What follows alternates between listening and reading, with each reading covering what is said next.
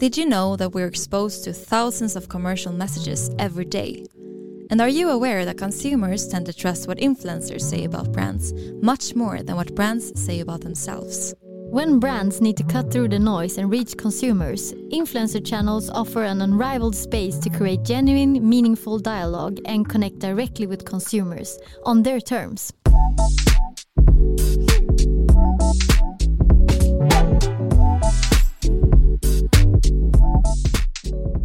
Welcome to Influencer Marketing Talks, a podcast brought to you by Cure Media, a leading influencer marketing company for fashion brands. This is your weekly podcast to understand more about influencer marketing and why it's such a powerful channel when it comes to building trust in your target group. Every Wednesday, we'll cover topics such as how to build a successful influencer marketing strategy, how to measure the effects, the role of influencer marketing in the overall media mix, and of course, the latest trends and insights on what's up in the influencer marketing and social media sphere. And we know you're busy, so every episode is right around 15 minutes perfect to tune into on your morning walk, during your morning routine, or on your way to and from work. Join us and our expert guests to stay up to date and take your marketing strategy to the next level with influencer marketing, the world's fastest growing marketing method. I'm Sana Oudmark. And I'm Frida Ekholm. And this is Influencer Marketing Talks.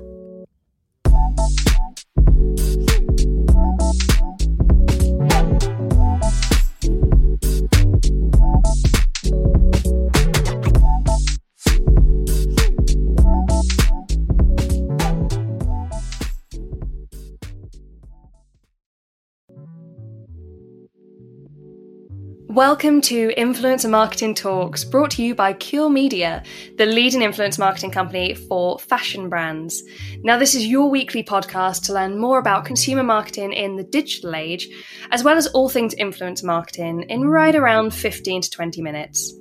So, I'm Holly Moran, and I am marketing manager for the UK here at Cure Media. And with me in the studio today, I am so excited to have Lauren Spearman, who is the head of consumer communications and social at Made.com who are one of the leading and I think, personal opinion, probably one of the trendiest brands in the home interior space right now.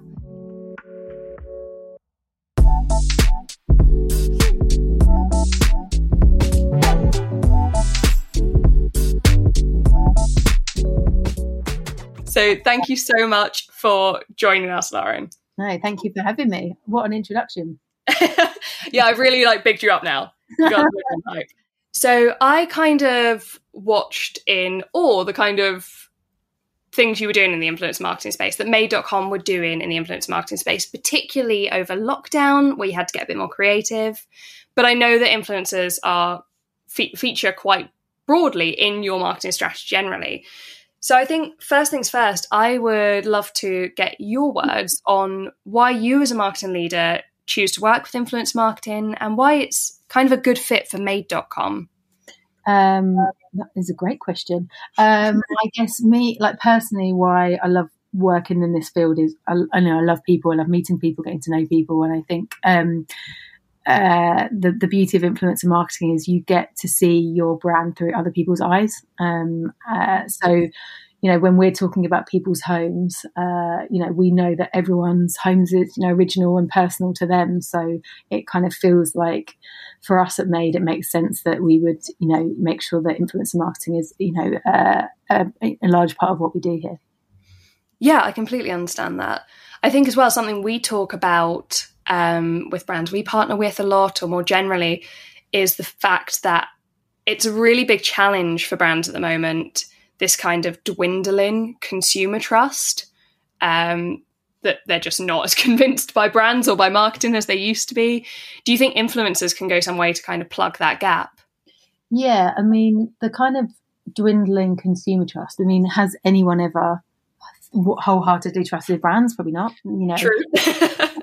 uh, you know, we we know that people will just trust people's, you know, word of mouth and their recommendations mm. far more than they would brands. And you know, it's not to say they would never trust a brand, but it, it's a lot harder. So, you know, I think, um, yeah, I think influencer marketing helps us kind of humanize the brand as well, and and I think there's yeah, it definitely goes a, a long way to you know helping helping us plug that gap.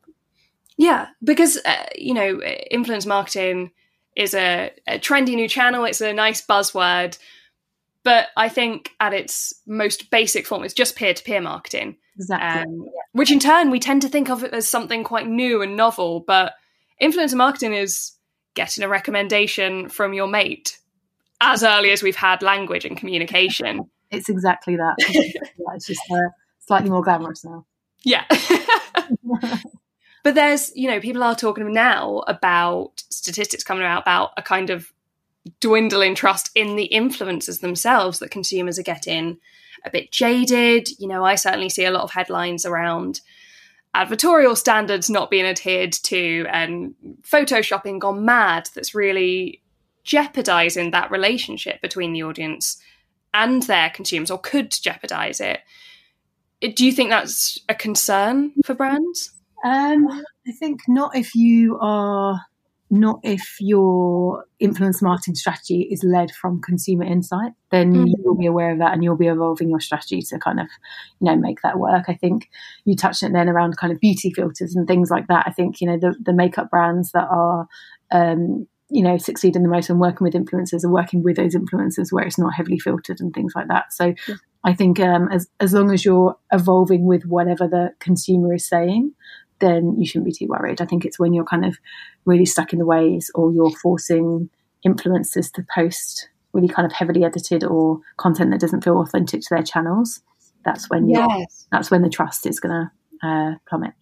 For sure. So let's talk a bit more about influencer selection because to me that feels like it plays a really big role in how successful your brand building can be when you collaborate with influencers. Um, like you just said, if it doesn't make sense in their story, in their narrative, if it doesn't fit in with their feed, uh, consumers are quite savvy. They're going to feel that something's a bit off there. Yeah, um, when you when you follow whether it's an influence or not, it's just when you follow mm. anyone on on you know uh, social channels, you get a bit of a feel for their style. So when you know when they're working with brands, where the brand has either been very kind of um, kind of quite controlling of their content. You really see that. Yeah. Um, so I think for us, it's the way we kind of get around that is by making sure that we're aligning ourselves with the, the people that we think are the right extension of our brand and mm-hmm. will add something to our brand or align with our values. Um, so that we're avoiding that kind of jarring feeling of like, you know, someone looking at that content and going, well, they would never shop at Made. Yeah. Who would never, though? I want to shop made only. um, um, and when you're when you're picking these influencers, obviously there's a brand value match, but are you also, you know, does it mm, come down to data? Is it uh, an aesthetics consideration? What goes into making those picks otherwise? Yeah, I mean, d- data is great for helping provide insight, but it's not mm the it provides us the insight, but then it's what we do with that insight that I think leads to the yes. work that we do. Um, I think we, you know, since we set up the advocacy team at Made like three years ago, we've always been very clear that we will. It's not a case of we'll only work with someone if they've got a certain following, because I think that's just quite a dated approach. I think we will work with you know different creators of all different sizes, but it may be what we do with them is different. You know, um, uh, whether it's using them for their for their photography skills or it's using them for for their reach or um, in lots of kind of different ways. Um, but I think yeah, the data the data is a good starting point, but it's not. Um, you know, we it's influence the influencer marketing kind of category is so creative, so it's um, it, it, it helps us shape what that creative content could look like.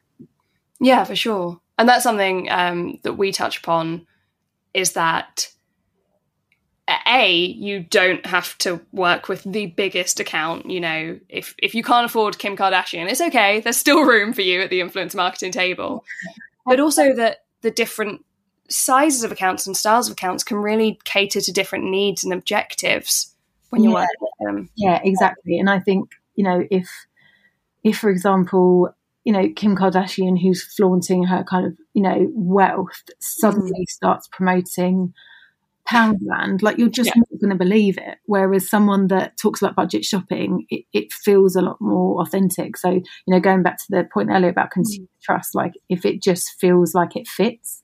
Um, and that's, I think, when consumers don't mind being pushed because they're being pushed something that feels real. You Yeah. know, imagine that person shopping there, or actually that you know that person is showing you the best bargains because they, they care about that. In the same way with like luxury fashion, like um, you know, when someone lives and breathes it, it feels a lot more.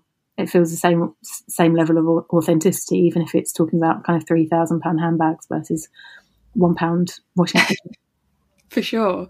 And how do you, when your team are are looking at, you know, launching some new influencer activations, how do you find that balance between making sure that the content you're going to run or that the influencer is going to run still remains authentic to them, makes sense in their narrative, but kind of fits with the the made.com mood board, as it were? Yes. So um, this is where I'm very vocal on like I don't think brands should really have creative control on what goes onto creators' channels. I think it's why we we do so much kind of work and building relationships with with creators that we think are you know aligned with with our brand and and you know will be those kind of spokespeople for us. I also think it's really important that we take into consideration where the content is. You know, for example, like if it is on their channels, I don't believe that aside from, you know, maybe checking that they've got the right kind of ad declarations, that we should really have any any oversight on that. You know, they have these, you know, these creators will have built followings um, that, you know, uh, we, we're working with them because they've built an audience based on, you know, um, sharing what you know what they love and what they do and their audience comes to expect a certain kind of content. So it should be their interpretation of our brand. Um so you know a, a sofa you know if we take you know if we give uh, 10 people sofas it's going to look very different in very different homes because homes are so personal. I think it's a very it's a little bit different if for example um we are working with creators to help us create content for you know paid advertising or Sure. on site, for example, like that. I think where we then are super careful is making sure that we have a really well thought out and thorough creative brief Mhm. so that um um, you know and often on the bigger projects we'll make sure that we put time in with as creators to go through that brief so it's really really clear because i think the, the last thing we want to do is someone put time and effort into something and then we go "Mm, we don't quite like that we're a bit picky and um I think it's knowing where where and when we should and shouldn't have input. Um, and I think at Made, you know, we love celebrating original homes and, and seeing, you know, I think we can all, you know, we all kind of know that typical Insta home. And I think where we're heading is celebrating, you know, homes of all shapes, sizes, appearances. Um, because yeah, home is a, you know, often a reflection of your your style, and that can be different for everyone. Yeah, for sure. And something that you said that stood out for me there is um, that the influencers are the experts where their audience is concerned. They built that audience. Absolutely. So it's kind of insane when if if a brand were to come in and go, no, we need you to do it this way. And then I think what often happens is they're surprised when that content tanks. yes. But And- you're working with this person because they're the expert here. absolutely and it goes back to it goes back to those conversations about trust isn't it it's like Yeah.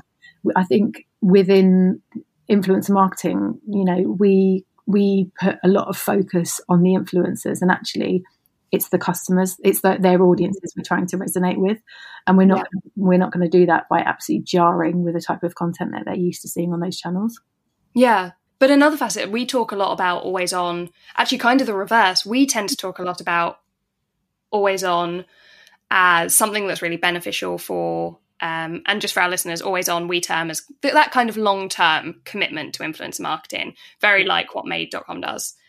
Um, but we always talk about that as a benefit to the audiences. You know, they're going to get trust, they're going to um, feel like the collaborations are more authentic. But it's as much a benefit to the brand and the influencer, like you say, because you have that opportunity to build that relationship and that trust in each other rather than just, we want an ad, go. product could you have a cheesy smile could you really Yeah. could you write this exact caption that every other person in this campaign yeah it's it's it's it just it shouldn't work like that no. So once you've got your influencers and your your content is all approved, it's all ready to go.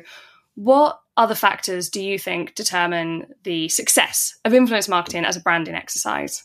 Um, I mean, I guess where we see our our biggest successes for some of the campaigns that we run, it's when there's support from other marketing channels. You know, when Mm. we're, we're kind of lined up, it's not just going solo on their channels. Um, you know, I think there's still progress for us here at Made. Like, you know, we're not 100% there, but you know, when when we, you know, when there's when there's paid support or you know there's there's something on the, the the site or you know other kind of channels or events or activations and things like that i think that's where we see um, the most success i think that's one thing that we're definitely seeing more and more brands you know influencer marketing is part of that channel mix it's not completely separate which is Yeah. you know I, I think that's right it should be totally integrated into your marketing plans rather than this kind of like add-on Mm. It's something that I, I think historically people have approached really um, within a silo.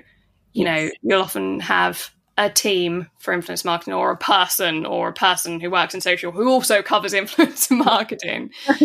um, but yeah, it, it's it's something that needs to be part of the wider conversation.